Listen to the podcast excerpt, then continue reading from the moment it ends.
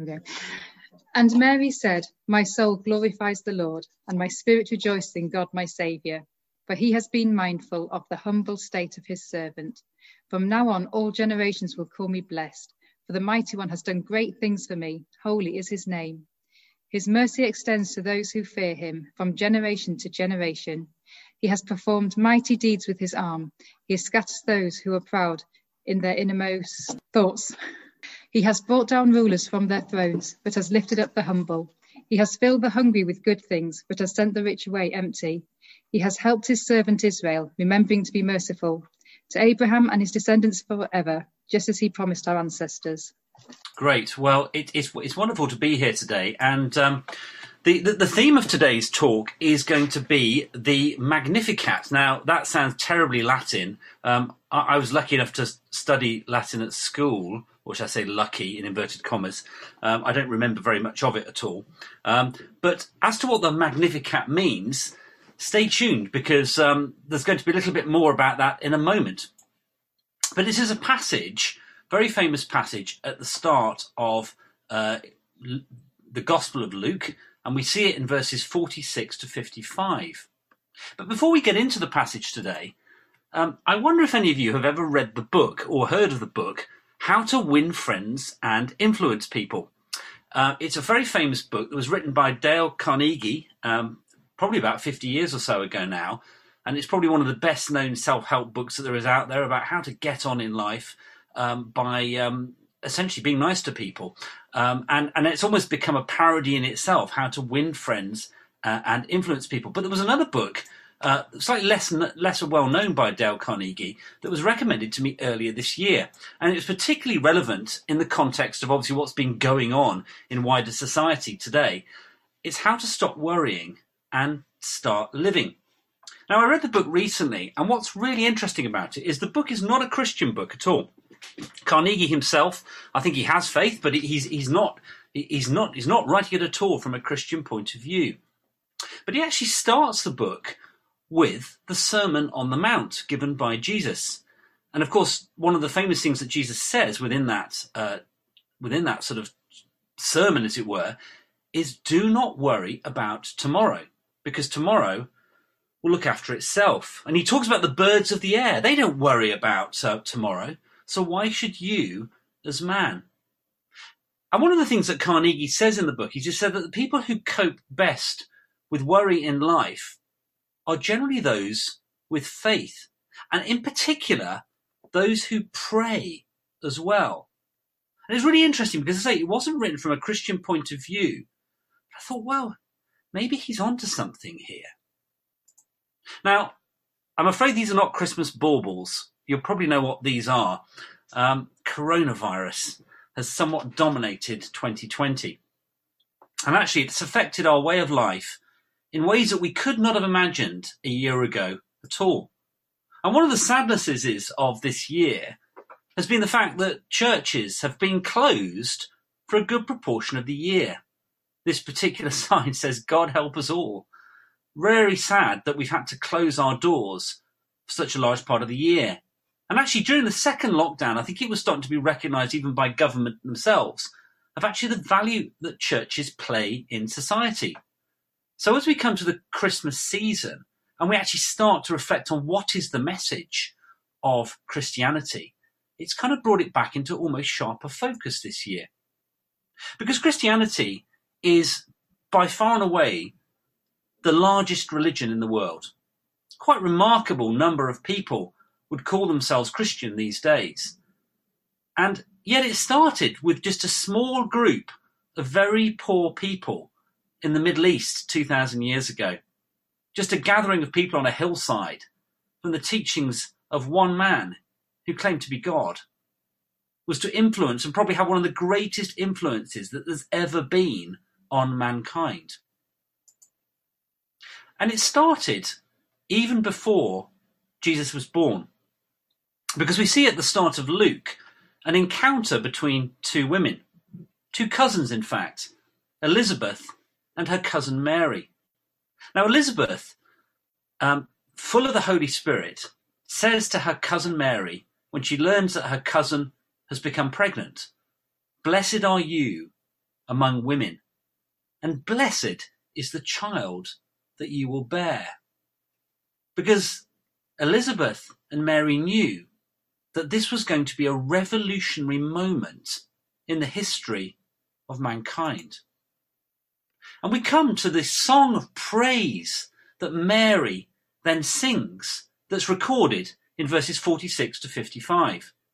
Now, the Latin term which, which is used, magnificat, actually literally means to magnify, to praise highly, or glorify the Lord. It's an absolute paean of praise from Mary, where she praises God for what has happened. And she goes on to say that all generations will call me blessed in verse 48. Now, at first reading, you might think, why, why is Mary boasting about how blessed she is?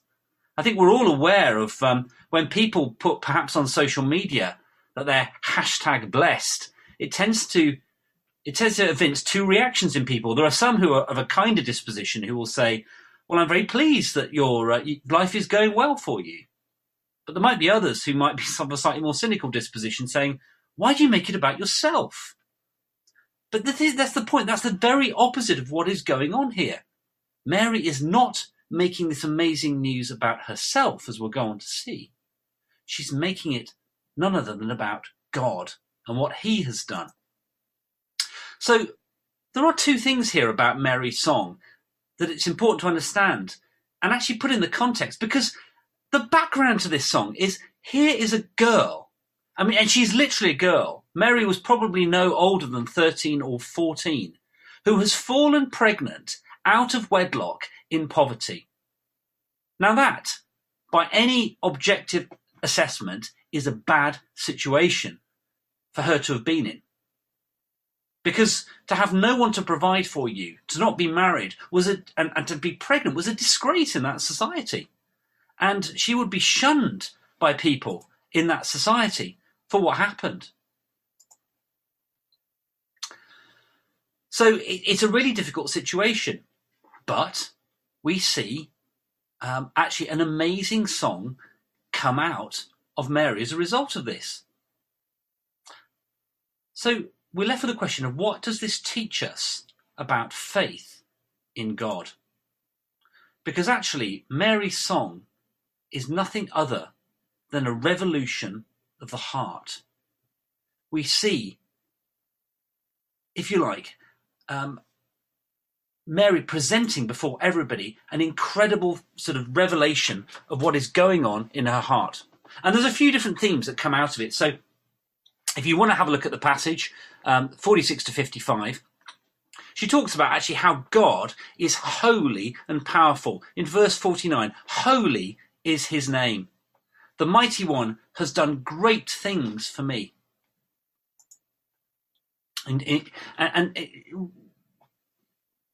showing that actually, in, in so many ways, um, she's been blessed in what she has done because God has been gracious to her.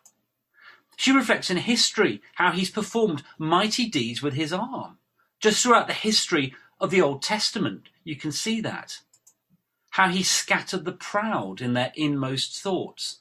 God is powerful beyond measure how he's brought down rulers from their thrones, perhaps reflecting back to the time of the Israelites in Egypt. And yet he, he's filled the hungry with good things. The manna in the desert when the Israelites were starving and God sent manna from heaven. He's filled the hungry with good things. And crucially, in verse 54, he has helped his servant Israel even though Israel constantly was wandering away from God, God has constantly been there to help Israel. And yet God shows mercy. Now, when we say mercy, what, what do we mean? Well, mercy itself is compassion or forgiveness shown towards someone when it's within one's power to punish or harm them. So it's rather like the judge who has the right to pass the death sentence, but chooses not to. It's perfectly within the judge's rights, but the judge decides to spare the criminal. And that's what's going on here. So in verse 50, his mercy extends to those who fear him. And then we see it again mentioned how, how, how God was merciful to Abraham. Because the story of Abraham is, is Abraham takes his son up the mountain, ready to sacrifice his son. And God is, in, is so impressed with the faith that Abraham shows that he credits his faith as righteousness. And he's merciful to Abraham as a result of that and promises Abraham that his descendants forever will be the promise of being God's people. Mary also reflects as well on how God is kind. How, as a poor, as a poor servant girl, he's going to do mighty things through her. The son that she's going to give birth to is going to become the saviour of the world. And how God is kind as well. He, he, as, as we've already said, he fills the hungry. And even though man constantly wanders away, he keeps his promises in verse 55.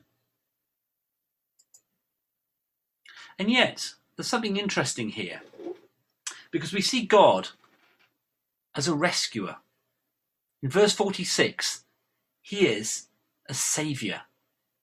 In other words, he's going to save man through what happens through through the, the, the, baby that's going to be born is going to become the savior of the world. And yet, what does God pride in all of this? Well, we see in verse 48 he has been mindful of the humble state of his servant. See, Mary's humility is critical because it shows the attitude of heart that God wants in his people. Coming with, a, with just an acknowledgement that they are not the center of the universe, but it is God who is. To those who fear him, verse 50, his mercy extends to those who fear him. God has no time for those who are proud. He scattered those who are proud in their inmost thoughts. He has no time for those who put themselves on thrones. He's brought down rulers. But instead, what does he do? Verse 52 He lifts up the humble. And if you're rich, as Jesus goes on, on to teach, it doesn't matter whether you're rich materially, rich in, in spiritually, or whatever. If you put that before God, you will be sent away empty. So we have this thing here about humility. Coming to God in all humility is critically important. It was the attitude that Mary showed in these verses. So, what do we have a picture of here from the Magnificat? Well, we have a picture that we have a, a holy and a powerful God a God who is completely worthy of praise, who has constantly demonstrated his faithfulness towards his people, the way in which he's been merciful and he's been gracious.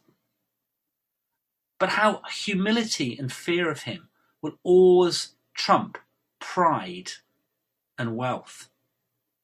So, what does that mean in practice? What is what what what, is what is behind what Mary is singing here? Well, Mary is, is showing that actually true faith means acceptance of God's good gift with all humility. It's recognizing that actually putting ourselves at the center is the wrong thing to do. But actually, if we say, do you know what, God, I'm going to lay down my pride. I'm going to lay down the fact that I'm at the center of the universe. And I'm going to say, no, instead, you are. And it's that humility, that attitude, which Mary brings across, which is so powerful. And it was the attitude that carried her forward as, as the mother of Jesus. 30 odd years ago, probably 31 years ago now, there was a revolution in Europe. Those of us who are old enough to remember it will remember when the Berlin Wall came down and how there was this revolution of people claiming freedom from the oppression that they'd been under with communism. It was amazing how quickly it happened. And in many ways, the Magnificat is a, is a revolutionary song in a way because it's shaking up what has previously been thought. Mary knows that there is going to be a revolution that's going to happen through the birth of this baby. This baby's going to come back into the world, not, not as a warrior, but as someone who is going to preach truth that people have perhaps never heard or never understood because they've never truly understood what's been written down in the Old Testament. But this baby is going to preach words that are going to change people's hearts, that make them realize that actually it is only through grace, it's only through what God Himself is going to do by coming down to the world at Christmas that is going to effect this revolution in people's hearts and know that He's going to give this amazing free gift of salvation. And all that is asked of us is to accept it with all humility and reverence.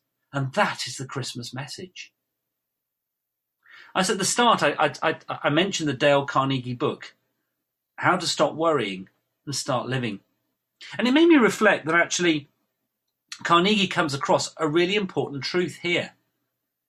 Because for all the worry and oppression that we put ourselves under, how we make ourselves ill with worry, actually the greatest strength of all is to stop reflecting on ourselves and reflecting on our Creator, reflecting on the God who made each one of us, and actually saying, You're right, and I am wrong and accepting that wonderful gift of grace that will just liberate us in our hearts and in our minds. Let me just pray as we close. Father God, we thank you for your servant Mary and the, and, and the way in which her humility and her faith just showed an example of what we ourselves should adopt as an attitude as we come before you. We are not worthy of you. Everything we've done in our lives is, does not make us worthy of you. And yet, through your graciousness and your kindness, you sent your son down to earth for each one, or each one of us who, who comes to confess before you. We thank you for the message of Christmas. We thank you for that message of wonderful hope and, and for the, and for the, the way in which it was fulfilled through your son going to the cross for each one of us. And we pray that we you'd help us keep this in our hearts at this, at this wonderful time of year. Amen.